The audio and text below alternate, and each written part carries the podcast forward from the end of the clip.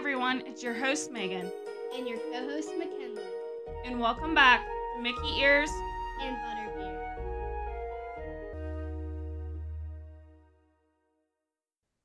Welcome back, everyone. We are finally back from our vacation, and we have so much to share with you guys. On this week's episode, it's going to be kind of a long one because our trip was long and we had a great time. And I also have our co-host McKinley. Hello. And we have Kyle on as well. Co host Kyle as well. Okay, so first thing I want to talk about is we did fly into a different airport this time. We flew into Orlando Sanford International Airport and I had a great experience. I actually, even though this airport is about 30 minutes longer away from Disney and 20 minutes longer away from Universal compared to MCO. I actually prefer this one a lot more. It's a lot smaller, which means it's a lot less people. It felt cleaner to me. In the hustle and bustle, it was just such a different pace. And we went the week of Christmas and came back on the day before Christmas Eve. And I expected the airports to be crazy because that's what you, of course, see all over social media and it was not bad at all. We actually got there way too early because we was expecting it to be a lot more crowded than what it was and we sat for hours because we walked straight through security. So I did notice a big difference in the security um, at MCO. The normal, uh, the Orlando airport, it is 30, 40 minutes of security that you have to wait in line where here we went through security in maybe five minutes. So that 20, 30 minute extra drive for being a little bit further, you don't have to wait in line as long at security. So the difference for us was we typically fly Frontier to MCO, which is the Orlando International. And we always look at the cheaper flights, so Allegiant or Frontier. And Allegiant does not fly into MCO, the main hub or the main international airport down there and it only flies into SFB, which is at Sanford Airport. And since we flew Allegiant this time, we had to fly into that other airport, and it was a good experience. Now, the downside of that is if you want to do like the Mears Connect or the Sunshine Flyers, which is a bus that takes you to Disney you cannot do that from this airport. You would have to Uber or Lyft or rent a car because there's not as many amenities from that airport to your resort. Which that could be a downfall because when a lot of clients of ours actually go to Disney, we just book Mears for them. It's a super simple process to book and it's not that bad price at all compared to other options. But if you don't like the craziness of an airport, to me, I think it's worth it and maybe doing a different type of transportation. What would you think? And yes. We were also staying at an Airbnb this time, so we didn't have that luxury of the Disney transportation from your resort, like using the buses or the boats or the monorail. So we needed transportation from our Airbnb to the resorts, or sorry, to the parks. So since we were renting a car anyway, it made sense. It was easy to fly into this airport. I would prefer staying at a Disney hotel though because I do like the easiness of just going to the parks, hopping on a bus and going back to the resort and whatever. But it's just a lot more easy in my opinion and just better. I think Did you notice a difference in the airport? Ken? The airport it felt smaller, but at the same time, it wasn't as crowded. So I don't really see too big of a difference, but it wasn't as crowded and smaller. One thing also with not staying on site this time is it's a completely different experience. I mean, we've stayed on Disney property, on Universal property, as well as staying at an Airbnb or a different type of hotel it's a completely different trip. And I think McKinley, you noticed a huge difference this time around not staying on Disney or Universal property. It was just a huge difference because I don't feel like I call it a Disney bubble. I don't feel like I'm in the Disney bubble because, like I said, with the buses, you don't get that much, it's not that easy. And I felt like we were driving a ton, and that's just not normally what we do. I do think that's a big difference. Um, we did rent a car, which was super easy process. It was not stressful at all, and we got out of there pretty quick.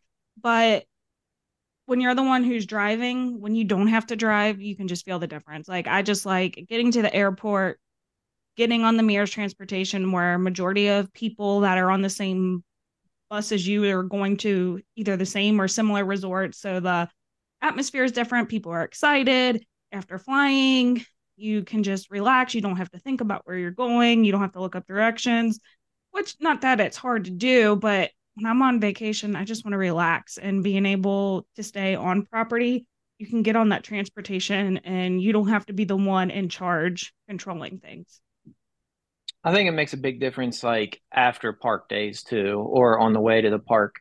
I like having a car when we're going to the park because we dictate. You don't have to wait for in line for buses or, you know, getting out of there. But when you leave the park, it still stinks waiting for a bus, but walking to your car and then driving back. So if we spend 12, 13, 14 hours at a park and then you have to drive, that kind of stinks. I like just getting on the bus and relaxing or standing on the bus, even, you know, someone else is having to worry about getting us back to where we're staying.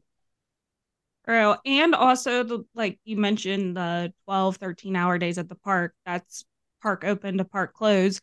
If that's not reasonable for everybody. So when you're staying on property, it's so much easier to use their transportation to go back to the hotel and the convenience. Not the whole party has to do that. It can be one person or two people or the whole party, but you have a lot more freedom to where, yeah, we had a car and we could have done that because once you pay for parking, you get parking free for all the parks for all the days or for that full day. But that was just, even though our Airbnb was like 15 minutes away from Disney, it still was a pain to have to go to the car, go back. Like it just didn't make it worth it. So a lot of us, I think, would have went back and taken a break or enjoyed the pool, but just that extra little hassle, we didn't end up doing it because of that. Yeah, I do think that's worth noting though. If you pay to park at one park and say you have park hopper, you can use your receipt to go to the another park. It's not like you have to pay to park at multiple parks. Or if you want to go back to your resort, say you pay you're staying at Disney, but you still have a car so you can actually park at the parks for free because if you're staying on site, you can drive your car to and from, and because you're staying there, you can park for free. But if you're staying off site like we did, and you pay to park and you go back to your Airbnb or your hotel, you don't have to pay to park again. That receipt is good for the day. So on our first day down there, we got down, I'd say probably around 10 o'clock. We had an early flight out and so, because we had an Airbnb, what we did was we went and rented a scooter for my grandma who went on the trip with us. And being your travel agents, we can actually book scooter rentals and stroller rentals for clients. And Scooter Buena Vista is who we always use. Um, we've had such great experience with them. We've used them multiple times for our personal as well as for other clients. But this time around, instead of having Buena Vista deliver the scooter to a Disney resort because we were not staying in a Disney resort, we actually picked it up from the warehouse. Process was super easy. They are so nice. They bring it out, they show you how to put it in your trunk. And we did have a mid-sized SUV as well as a smaller car, and it did fit in the trunk of the smaller car. So you save a 10% discount by picking it up from the warehouse. Um, it will, though, it is heavy. Parts of it come apart, but when you're putting it in and out of a trunk, I didn't do it. Kyle did it, and my sister's boyfriend who was on the trip with us did it. But that is one thing I would note is I would make sure you have someone to get it in and out of the trunk for you. Um, after we picked up the scooter, we went ahead and we went to the outlets where there is a Disney warehouse, which if you have time before a park day or even just to run in, they have so many Disney items that are so cheap. So things from the park that they necessarily didn't sell, they will send it to this warehouse and you can get things like Mickey ears, you can get merch like jersey, spirit jerseys, there's all kinds of things you can get there. Disney pins was a big thing, mugs and there's just all kinds of things you can get there for a lot cheaper price. so then you have more money to spend in the parks. So some of the things that were at the character warehouse, they had spirit jerseys as cheap as $18, and I actually got a Star Wars jersey from here and I love it and I wear it all the time. And you can also get pins that are super cheap because normally pins can get up to very expensive prices, and you can get pins like $12 at the most. You can also get mugs and many more things, and also very cheap ears. Ears that would normally be $30, I got a $7 pair of ears here.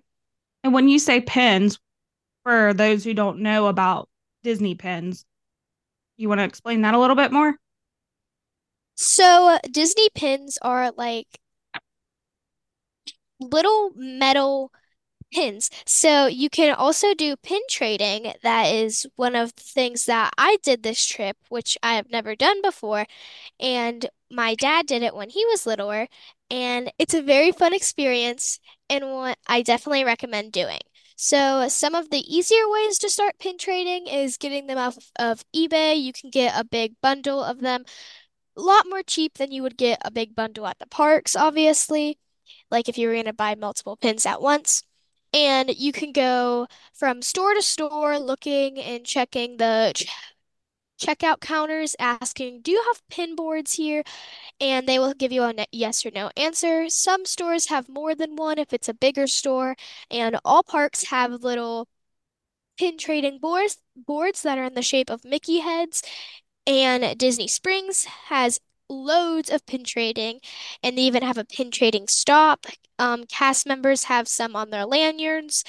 And it's just a very fun experience. And on the pins are different Disney characters, Disney items, and they have little collections that are a ton of different types of Disney pins. And this just made my trip so much better, and I definitely recommend pin trading. Pin trading was a lot of fun. Um, I thought it was a great idea that Kyle got us a bunch of pins before we went because it was a lot cheaper. And then McKinley could trade them for the ones she did want. You can trade pins at the resorts, at the parks. Even we found this time that you can do in the parking lot on the way out. Somebody had a parking cone and they had pins on there. They also have, it looks like a trash can, but it's really not. It has pins on all sides of the trash can and you're able to trade with a cast member. This was a cheap, fun experience to do. And it's really cool when you go in the shops or go around the park or just to keep an eye out for certain ones you're wanting to look for. Like if you're wanting to try to collect all the seven dwarfs, that can be your goal to try to find those and say you are waiting for lightning lane or something and you have already ate and you're just sitting around pretty bored and there's no super low wait times so you can just decide to go into shops for a while browse around in the shops but also look for pin boards. So a very fun experience and i definitely recommend. And i think so some of the pin shop or some of the shops that you ask the cashier, the person working, do you have a pin board here? They might tell you no, but they know where the pin boards are. They work there every day. So they can say, no, go across the street to that store, and that store has a pin board. So they would direct us where some pin boards are if they did not have them at that store. And when you're thinking of pin trading, um, one thing that we did this year was I had an old CD case and we just put the pins in there and zipped up the CD case and took it with us. So that way, when McKinley was looking through her pins, she it was in a tiny little square, and she just flipped the pages to find the pins that she wanted to trade. Um, they also have things there as well that you can buy, like straps or backpacks or purses. There's all kinds of things you can get really creative with it, but you don't have to just bring it in a baggie filled. That's not fun. You want to be able to flip through and see it. And when you are pin trading, you're going to notice your surroundings, so many other people are pin trading. People pu- pull out binders, they pull out all kinds of things that I necessarily didn't really pay attention to before until this trip because McKinley was doing it. So it was kind of cool just to see how many people actually do get into pin trading and do this extra activity. All right. So we did have Chef Mickey planned for this evening, but since we were staying in Airbnb, we went to Walmart to get some necessities for the week. The good thing about this, I know when you're going to a Disney park, you might think you can't bring anything in, but you can bring pretty much anything that you want in. So you can bring water bottles, you can bring sandwiches. So if you try to go shopping first and not buy a lot of things in the park that are expensive, like snacks, this is a good way to do this. Even if you're staying on site and you don't have a car like we did, you can do like Instacart or you know get groceries delivered to your um, resort. So after we went to the character warehouse, we stopped at Walmart before we went to our Airbnb. Also at Walmart, they do have at least the Walmart that's close to Disney and Universal. They have a lot of Mickey ears, shirts, all kinds of different things too. They're definitely not as good of quality as Disney brand. You can tell a huge difference. I don't necessarily buy many things from there, but if you're on a budget and you really don't care, you just want something for the parks, this is a good option to stop at Walmart as well as the outlets and the warehouse and get cheap things for the park. There's hats, there's keychains, there is so much, and it's just a lot easier if you don't want to spend tons of money just on clothes that you're just gonna wear at Disney. So, getting into our first Disney day. Whoa, whoa, back up. You got to talk about Chef Mickey. so, after we did Walmart, we went back, dropped everything off at the house, and Kyle, McKinley, and I, as well as my mom and my grandma, we all went to Chef Mickey. So, Chef Mickey, as being your travel agent, one thing that we can do is book reservations ahead of time for you. And Chef Mickey is one of the most popular ones that we do book, but I and McKinley have actually never ate there before. So, we were really excited to do this. We did book this months in advance. So that way I did secure the time and date and everything I wanted. And this reservation is actually in the contemporary resort. So if you are staying off property, you drive to the contemporary resort and you it's kind of like the security in place, you can't just show up. So you have to have a reservation, you have to show your reservation to the security guard to even get into the resort area. And this time I even had to show my ID to show that I was the person on the resort which I wasn't expecting all that, but if you think about it, it's probably a good thing for safety. They don't just let anybody in there. Like you have to have reservations and it makes you feel more safe once you're in there. Not that you wouldn't feel safe, but they are on it about their security with getting in. So some of the food at Chef Mickey. They have tons of different types of food. They have salads, they have fast food type food, they have Chinese food, Italian food, and loads of desserts. They even have a soft serve machine that you can work yourself, which was so fun. And then you obviously can meet your favorite Disney characters. So when you do so go... I think I think that's the highlight of the whole thing is the fact that you get to meet so many Disney characters. While I mean it is a good buffet, I thought the food was fine, but getting to meet the characters is the highlight of this.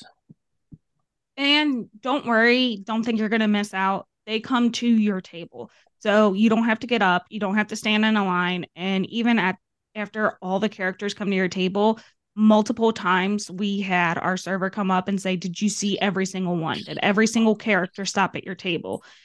And we of course said yes because they did, but if they didn't, they would tell that character to come back and see you. So I thought that was really neat. Um, we did take an autograph book. So McKinley had all of them sign her autograph book. It was just a great way to start off the trip. Even if you don't have an autograph book and you want these characters' autographs, we figured this out that they did this at many dining locations, but specifically this one, they give out a little, it's not a sheet of paper, it's just like a print off of all of their signatures printed on a paper cutter. Like a card stock? Yeah. They have the the characters' signatures on there, so that's also super nice and generous of them because obviously you want to meet them, but you want to have proof that you met them other than pictures. For sure. And if you do want an autograph book, right outside the restaurant is a gift shop. Um, there's actually two gift shops, and they're probably my two favorite resort gift shops on property. And you can actually buy a autograph book there. Um, now, with the sit down dining reservations, these meals do cost more money. So it definitely costs more for the three of us compared to just going, even in Disney parks, just getting like a quick service meal. The price, I would say, could even be as much as triple the amount that we would pay for a quick service meal. So it is something I definitely would keep in mind. And if you're on a budget, that's something to consider.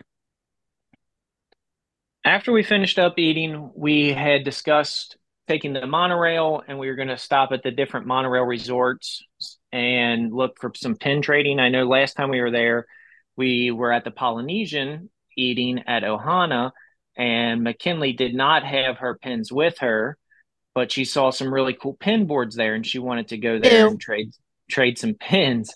Well, this is going to be a theme of the trip just to get on the monorail, there was a huge line. It was there was crowds. Like Megan said, this was the week of Christmas, and instead of going to all of the monorail resorts, we did get in line and we went to the Polynesian, and we went to the pin boards. Ken, was there good things there? There was. It depends on when you go, because you can go to a pin board once and then come back like an hour later and there can be completely different pins. But I think I made a few trades at the Polynesian, and I also made some while we were before we went to Chef Mickey at the Contemporary. So just note that you can pin trade at like every single resort, and especially look for the resort shops. And one of the cool They'll things while you were pin trading was me, my mom, and my grandma. We just checked out the Polynesian resort. So we had fun. They were having a party out back because when you stay on property, they do certain themes at nighttime. It was a movie at the pool and music and dancing. And I mean, we were entertained the whole entire time. Just being in that atmosphere is great. And also, my grandma had a scooter, and getting on and off the monorail was so accommodating. Not once did she feel like there was something she couldn't do. If I remember correctly, someone got laid in Disney. Yes, Nana did get laid with a Hawaiian lei necklace around her neck. Oh, I remember her making a big deal of that. Yeah. Yes, Nana got laid in Disney.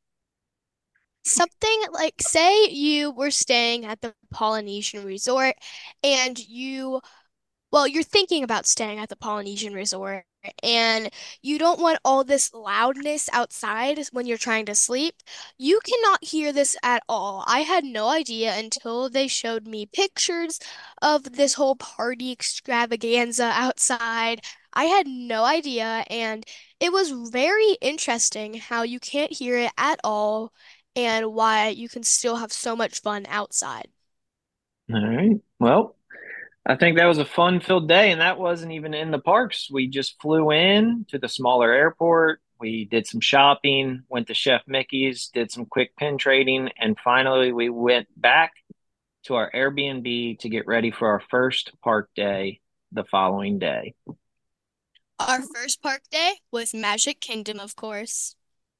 Of course, you got to start at the park. When you think Disney World, you think the castle. You start there and you end there if you have enough days. You know, you start there, end there, and that's what we did. So one thing that I did notice, um, because we were not staying on Disney property, is we did not get the 30 minutes early access. So when you are a guest staying on a Disney resort property, you get 30 minutes early park access compared to everybody who is not staying on site. To me, this is a huge advantage. Um, I could tell a huge difference I like going slow when I go in and getting a um, Starbucks drink on Main Street and just walking down and seeing the castle and taking it all in. Because we were not there the extra early hours, I felt like it was more busy because everybody at that time can get in that we got in. And I just like that extra 30 minutes. That 30 minutes takes great, is a great opportunity for pictures. It's just a lot of different things that we can do. Also, so when you have those extra 30 minutes at Magic Kingdom, Tomorrowland and Fantasyland are the only two parts of the park that open. So if you're not staying on site, if you can only get in when the park actually opens, you want to go to the hub, which is the middle of the park there, and go towards the left, towards Adventureland and Frontierland, because those parts of the park are not open yet. So even if they had early access and they're staying on site, they could not go to those parts of the park. So if you get in there, say the park opens at eight, but if you're staying at Disney, they could get in at seven thirty. Well, they still couldn't go to Adventureland and Frontierland. So if you get there early and you go in right at eight, then you would still be possibly the first people into those lands. So that's just part of planning ahead and thinking, okay, I don't have those extra 30 minutes, but the Disney resort guests can only be in Tomorrowland and Fantasyland. So think about that. But even planning ahead for us, I've never seen the TTC be so crowded as it was. The monorail line and the boat line to get to Magic Kingdom after parking our car was ridiculously long. I'm there was so many people going to Magic Kingdom on this day. It was probably the most crowded. I've been to Magic Kingdom on some crowded days, and it was probably the most crowded that I've ever seen Magic Kingdom. And I think it's due to the fact that there was party days and Mickey's Very Merry Christmas Party days on the day before we went, the day after we went, and two more days that week. So this day and only one other day this week that we went, there wasn't a party. So if you don't know, parties are later that evening. They're different ticketed events, and Magic Kingdom closes at 6 p.m. on those days. Well, the day that we went, Magic Kingdom was open till 11 p.m. So other people probably thought the same thing we did. Well, we're going to go on this day where we can be there from 8 a.m. to 11 p.m., you know, and we don't have to leave at 6 p.m. Well, I believe that a lot of people thought that way because the park was extremely crowded. Which I think that's a good thing to note is a lot of people think you just drive up to Magic Kingdom and you don't. So when you drive and park, you have to choose either to ride the monorail over to Disney Magic Kingdom or the boat transportation. We have done both. Um, this time we felt like the boat option was a lot better because we got right on the boat compared to the monorail line was really long. So I think that's one thing that a lot of people are surprised about when they get to Magic Kingdom is they don't realize you have to do another transportation just to get into the park. And I think that's great that you mentioned going left instead of going right so, as your travel agents, if you're staying on property or off property, you get all these helpful information from us telling you on the best way how to plan a day. So, when we head into Magic Kingdom, we went left and we went straight to the ride Pirates of the Caribbean. Everybody was excited. The people that we were with, they haven't been to Disney or haven't been to Disney since they were a little kid. So, all the talk was how all struck they were with how awesome they thought the little details were and how immersive Disney is. And unfortunately, after we got off of the ride of Pirates, which everybody absolutely loved with all the details and animations and everything, my grandma actually fell getting off of the boat and busted up her legs. This was something that Disney was accommodating for. They did stop the ride completely and waited for her to feel comfortable to get off of the ride and then go up. And then we had to go to the first aid where they did an incident report. They put band aids on, they gave her ice packs, and they even gave her a voucher because her legs were bleeding. And they got on her socks for her to go to the gift shop and get socks for free. So that way she didn't have to go around the rest of the day with socks with blood on them. She did, she was okay and everything was fine, but it was nice having that first aid on site being able to take care of bandaging it, icing it, and wrapping it, and not having to leave and go do all that ourselves. I know uh, while she was in the first aid, they wouldn't let all of us go back there. So one thing McKinley was excited to try was the fresh fruit Nutella waffle. So we got that, and I think she really liked it. What is the fresh I'm, fruit Nutella waffle? So I'm pretty sure this is at the Sleepy the Sleepy Hollow quick service location. There is two different types of waffles, but the Nutella and fresh fruit waffle is a Belgium waffle with Nutella and fruits and inside of it and it's folded up into look like it's kind of a taco type shape and it is so good because the Nutella is hot, but the perfect temperature, and then the fruit is colder, and just with the with the gooey, fresh Belgium waffle, it is so delicious. You guys also got later in our trip the other waffle. You want to talk about that? So Kyle and I got it was like a chicken waffle with coleslaw sandwich. It is not bad priced at all. I think it was like $12 and you get a side of chips with it. It was so good. I think this is definitely a lunch option that I will be getting from now on. Yep. If I had to pick which one I liked better, it would really be hard to pick. I think they both meet different criteria. I really like the fruit one. Megan, I know you didn't like the fruit one that very much. And the chicken one, I think if I had to pick, I'd probably pick the fruit waffle.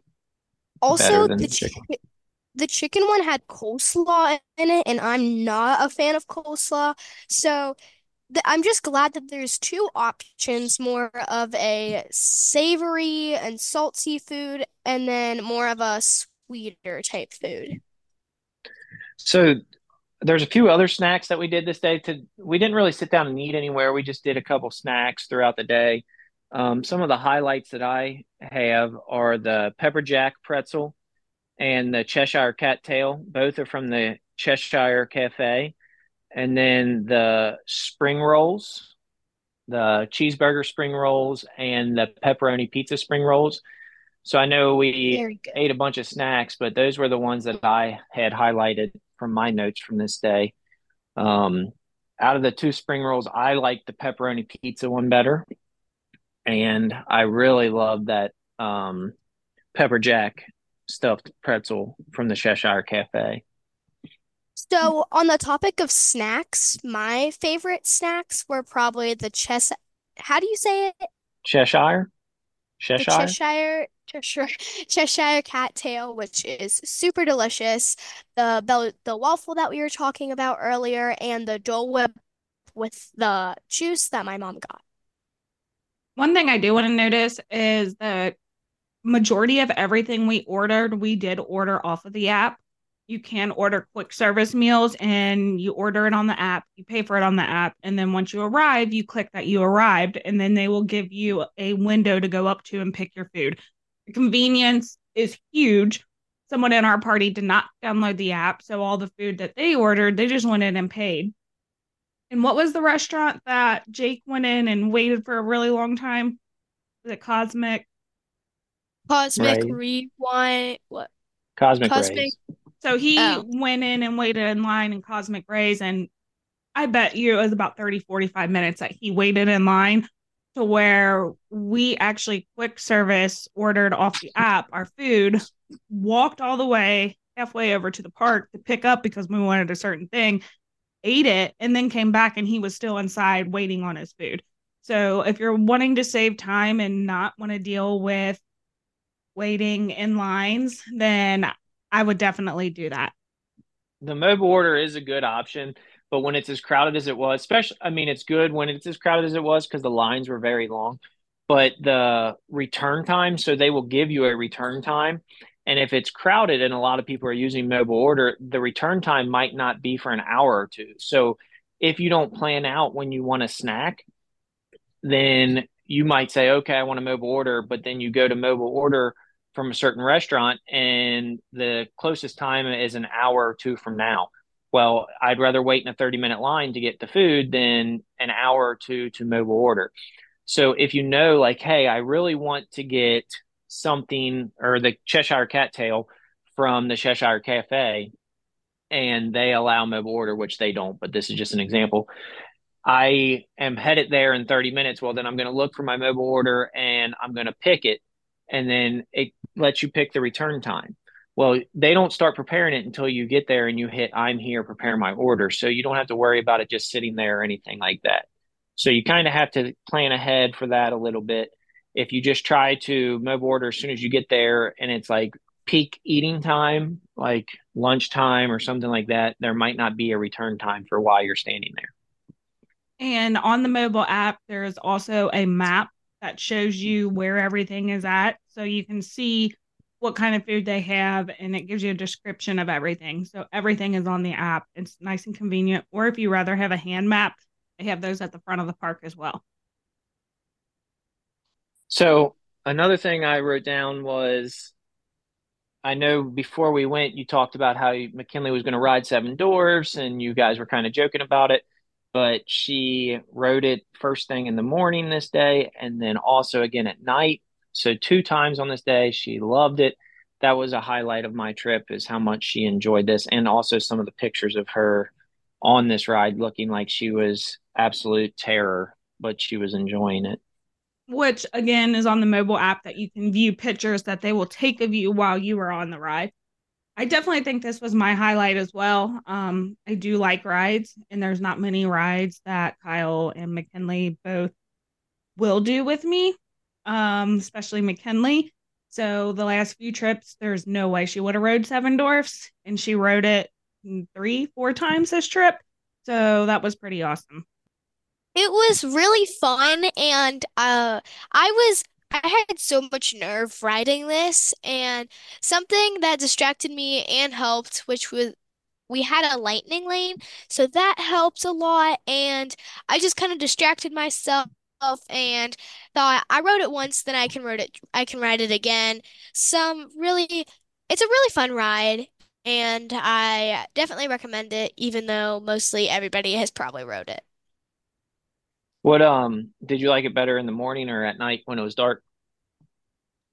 I feel like I liked it better when it's light, when it's daytime, even though it's a very fun experience when it's dark and you just you can kind of see all the lights from everywhere, like the lights inside buildings and everything. But when it's in the daytime, you can see you can see the castle, for example. You can just see your scenery around you, and that was a big part of it. Speaking of dark, I me and McKinley were the only two who rode it at night because another highlight of my trip was McKinley wanted to stay until the park closed. Other people that went with us were ready to go back around eight o'clock when the fireworks were going off. And um, so me and her just stayed. Um, during the fireworks, we actually went and got in line for the Seven Dwarfs Mine Train. And this was a highlight, just me and her staying uh, pretty late in the Magic Kingdom while it was dark, kind of knocking out some rides, doing things for a second time that we had already done earlier with the whole party, and just doing our own thing. It was pretty fun time.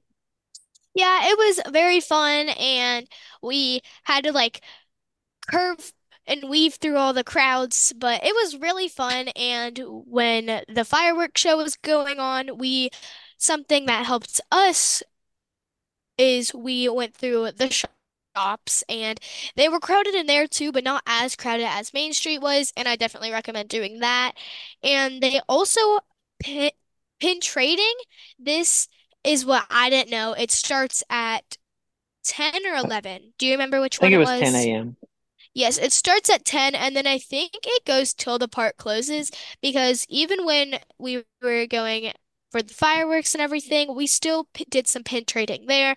So that was fun and everything. And we did Pirates and Seven Dwarfs and just very fun time. And we ended the day on the People Mover.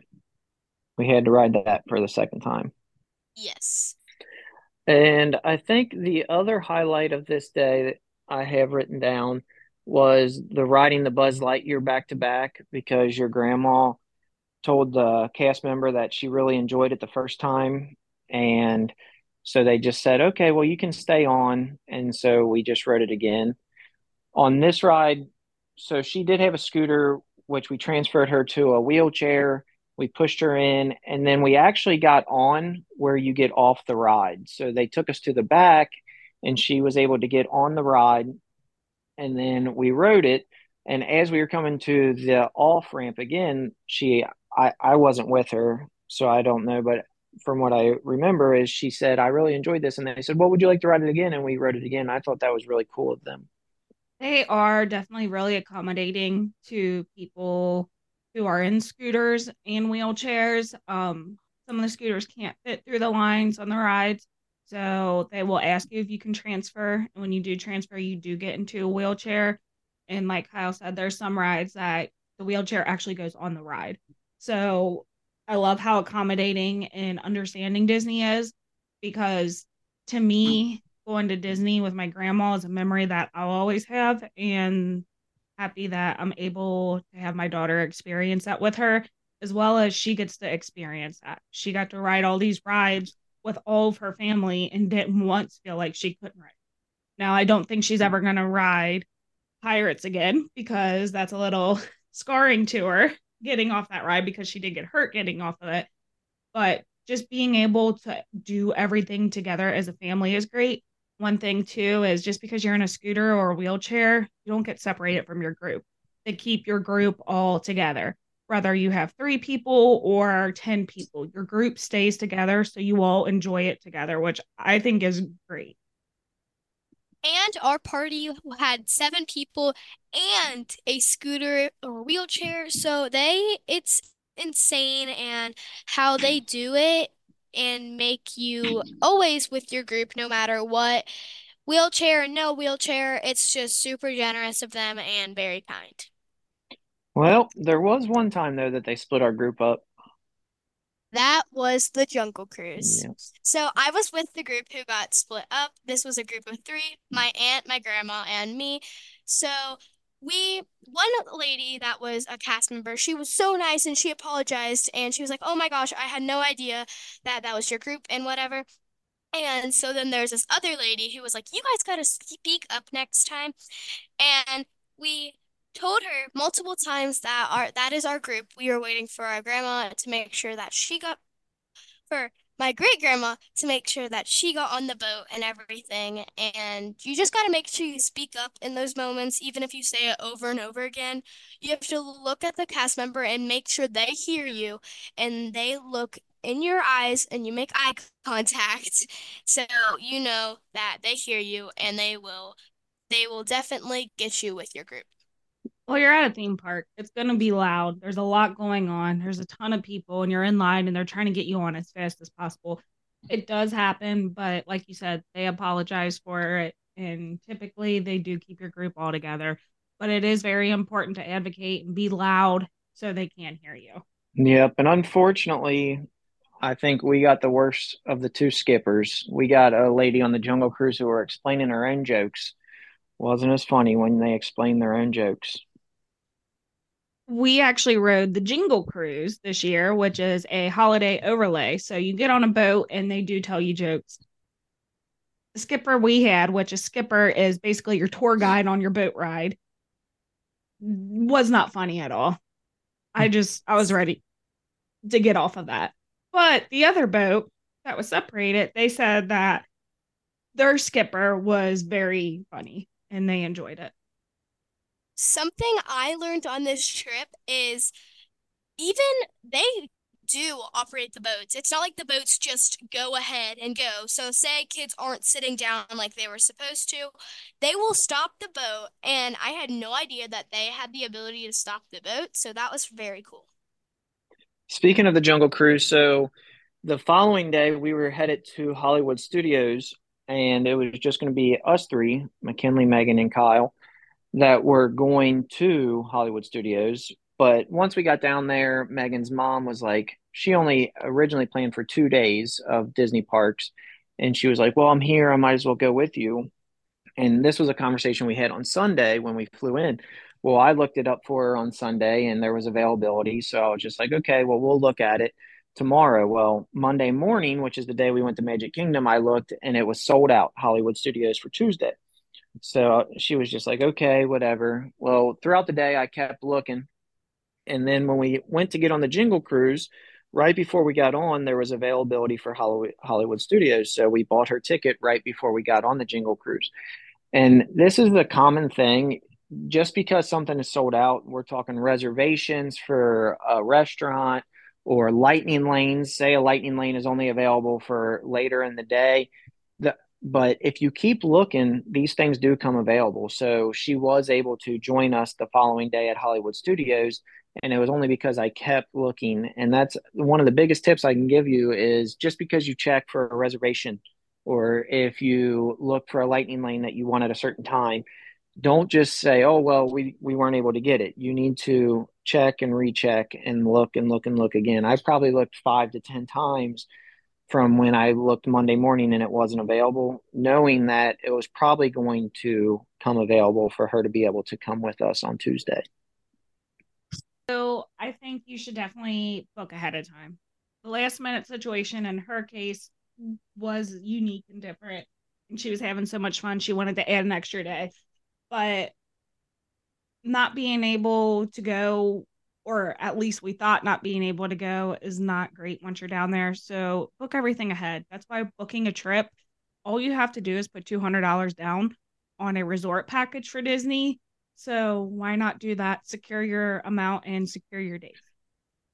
So she added she came with us on our Hollywood Studios day, and which we realized for our family, with me not riding too many rides, this is not the best park for our family.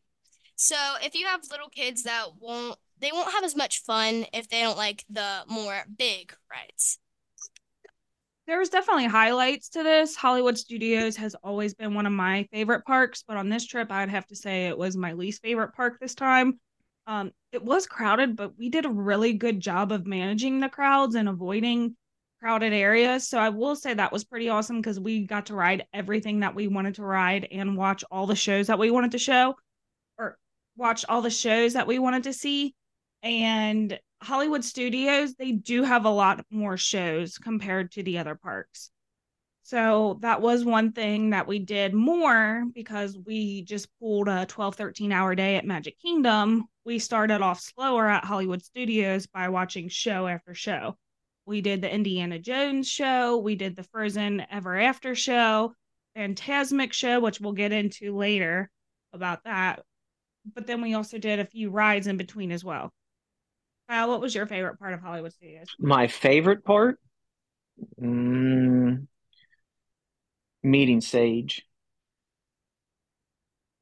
Which those of you don't know who Sage is, do one of you guys want to explain that? I will explain who Sage is. So, of course, we always watch Disney YouTube videos all the time. And if you do not know, there's a channel called All Ears. This channel is an amazing Disney channel that you should definitely check out after listening to this podcast. But one of the people that are on the All Ears crew is Sage, and we watch their videos every single day. So it was super cool that we got to see him and take a few pictures. And it was very fun. And I poop and I poked my head, hopefully getting into their outro of one of their videos because we saw them filming that. So hope I'm in that. Mhm. and you guys went up and talked to him and had a conversation, and he was a pretty cool guy. Yeah. Yep. I will say this was probably the most crowded, the the biggest crowds that we encountered throughout the trip. And another, Hollywood had parties the day before and the day after, so they did a Christmas party this year called Jollywood Nights, and I think that was part of it. I also think Rise of the Resistance was down all but like 30 minutes the whole day. So Rise of the Resistance will hold a lot of people in its queue, and it being down all day, the all the ride times were from 130 to 200 minutes for the big rides, and it really affected a lot of what we did. So we did a lot of shows early in the day, got off of our feet, like you said, but it just felt crowded. I, so Monday and Tuesday, a lot of crowds and it does affect what you do especially like for me and you for us three we've been there a lot so we came in with a plan of what to do and how to do it but if you haven't been there and you're seeing these wait times you're talking about two to three hours just standing in a line you know you wait in two lines that's more than half of the day over so you really have to come in with a plan, whether that's Genie Plus, you know, using those lightning lanes, stacking those lightning lanes. But that's where that travel agent can help you come in with a plan and what to do and how to attack parks when there's lines and wait times and stuff like that. One other thing that we did. It was very crowded, but I really didn't feel like the way we did it. Maybe it's because of all the experience we have. We knew how to work the crowd. So there were times where I felt kind of like it was too much crowd wise, but like you said, if you have a travel agent that can help you navigate throughout the day, you're going to save so much time and patience. Yeah. So, a new thing that we did this trip is we went to Roundup Rodeo Barbecue. This is a family style dining and it and I didn't eat that much, but my parents they thought it was really good. So, how about they can take the wheel and talk about this? That was on one of my highlights for this park. So I thought it was really good food, very filling. Uh, I think we went about 2:30 and I don't know if we ate anything else the rest of the day. So we didn't go to dinner or anything else after that. That's something we typically do is we will try to get a table service meal around anywhere from 1 to 3 somewhere in between there and it will serve as our lunch and dinner. So these are pretty filling meals. They're pretty expensive meals sometimes those table services. So you kind of snack around and then you have like one big meal. It gets you off your feet for a couple hours and then it also in those hotter months gets you in the air condition for a couple hours and it's very filling. So i thought it was a really cool experience. One thing i noticed is like a soundtrack plays. So you know andy's coming and they salute the soldiers and stuff like that but i felt like it was only four or five scenes. So like we were only in there for maybe an hour an hour and a half and it was already repeating the things that we've already heard. I thought they could have done a few more different things in that case. Yeah, I definitely agree with that. Um, I do think the food was really good. It's more of like a barbecue style meal. I love the corn, street corn that they had. I think it is by far the best corn. Um, I did like it. I expected a little bit more just because I'm a huge Toy Story fan. I mean, you think it's cool. It's like you're a toy and it was a lot of fun, but I expected a little bit more. Like you said, the audio could have had different things. Okay. The one of the other highlights I put was meeting Max. I don't feel like Max from a Goofy movie and Goof Troop is a common character that you see. So while you and your mom were riding Tower of Terror, uh, Kinley doesn't ride that. So we went and did some pin trading and we uh, met Max. I thought that was pretty cool experience. And then the there's definitely a lot of characters I feel like that you can meet at Hollywood Studios. Yeah, we met. I feel like you guys met a lot of characters when me and my mom were on rides. We met well, we met Olaf, we met Sorcerer Mickey, we met a lot of different characters there. So I think that was another thing besides the shows and the rides that we did. We met a lot of different unique characters. Um, BB-8, we met BB-8. It said there was a 15 minute wait for BB-8, and we just walked right in. There was no one even in front of us. But the other highlight that I had was the ride, riding Rise of the Resistance with our Lightning Lane at 9:03. So we were actually leaving Star Wars or Galaxy's Edge at night. So we had just rode the Millennium Falcon and we were headed out. We thought we were done. And so we had had this lightning lane all day and the ride had been down. So we didn't think we would ride it. And the park closed at nine. It was 903. We were just walking by to walk out and it was up and they were letting some people in. So we walked up and they said, yeah, go ahead. You can go in. So we went in after the park was closed. And I think that was very telling of this experience compared to other theme parks. I feel like if I'm working at a theme park and the park closes at nine, then I'm not letting people in past nine. Like, but I feel Disney difference is they know that people come to this park to ride this ride, and it was down all day, so they were going to let a few people in past the time. So I thought that was very cool experience just to see them doing that. And it was fun because we thought we were on our way out of the park, but instead we got to ride one more ride. And like you said, not many other theme parks do that. So I think that's one thing that Disney mm-hmm. And then I think that about wraps up, or no, actually, the best part, Kyle's favorite, Fantasmic. Yeah. So Ken, which, Kinley, what did you think of Fantasmic? I thought you would really like it, but I don't know if you got the full experience. So this was my second time watching the Fantasmic show, but I, I barely have any recurrence of the first time watching it. But we were pretty far back. We were in the bleachers behind all of the stands, or and so pretty far back, but I could still see a lot of the water projections, and that's basically most of the whole show. So I saw most of the stuff, but not completely all of it. So if if you feel like you don't want to sit in the back because you don't back because you don't feel like you're going to see, you can still see back there perfectly fine. And I liked this show a lot. I would recommend going early though um to the show because I didn't like sitting far back. Uh, that was not fun for me. I would rather have been up a lot closer so that way I could see see better. I am short, so it is hard for me to see over um taller people. I would go earlier. One thing that you can do that I did notice is they have um, food snack carts all back there. So when you make the way back there, find your seat, have people sit, and then one person go up and you can get Mickey pretzels, all kinds of different things, and just have that time to relax. But you're also getting a good seat for the show. So they offer they also offer dining packages for this. So this guarantees you a better seat. So if you buy the dining package, you will eat at one of five or six restaurants that are just in Hollywood studios, but it guarantees you a certain seat that is a much better view. And you don't have to worry about getting there early or getting there late. You're guaranteed a certain seat. So that's another option that you can have.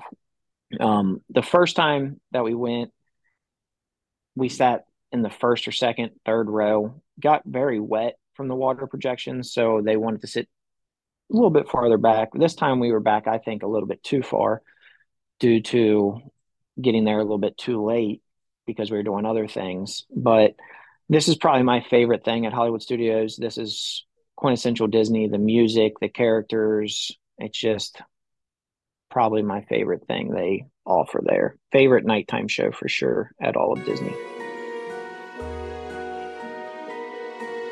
All right. Well, this was our first three days of our Disney trip Flight Day, Magic Kingdom Day, Hollywood. We're going to wrap up our first part right here of our podcast, and then we'll come back with the remainder of our trip on part two. We'll see you guys later.